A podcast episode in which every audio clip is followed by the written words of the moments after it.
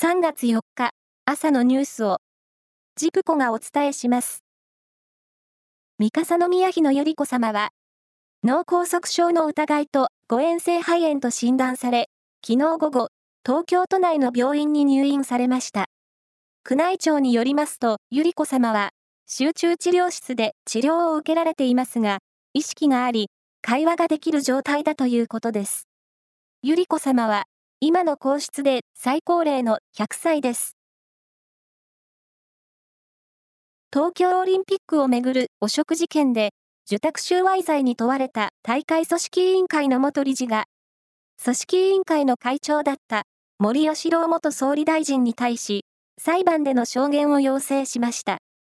元理事は、裁判の重要な争点となったマーケティングの職務権限を否定し、森元総理に対し、裁判に出てきて本当のことを言ってほしいと訴えました。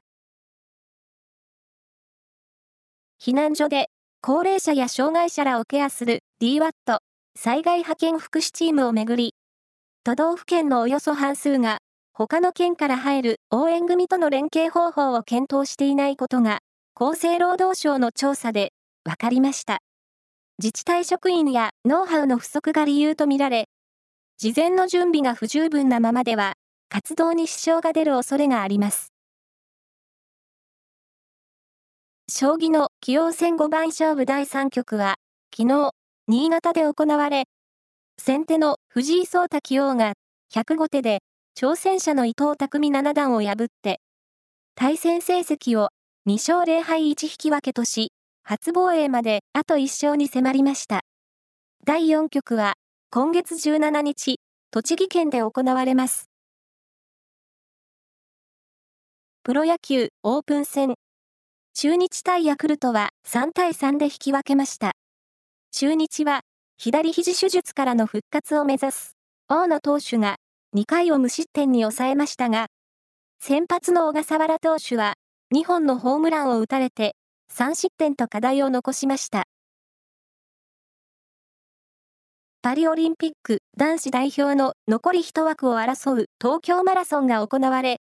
三重県松阪市出身の西山雄介選手が日本勢トップの9位に入りました。ただ、西山選手は日本陸上競技連盟の設定タイムを突破できず、去年秋の代表選考会で3位だった大迫傑選手の代表入りが決まりました。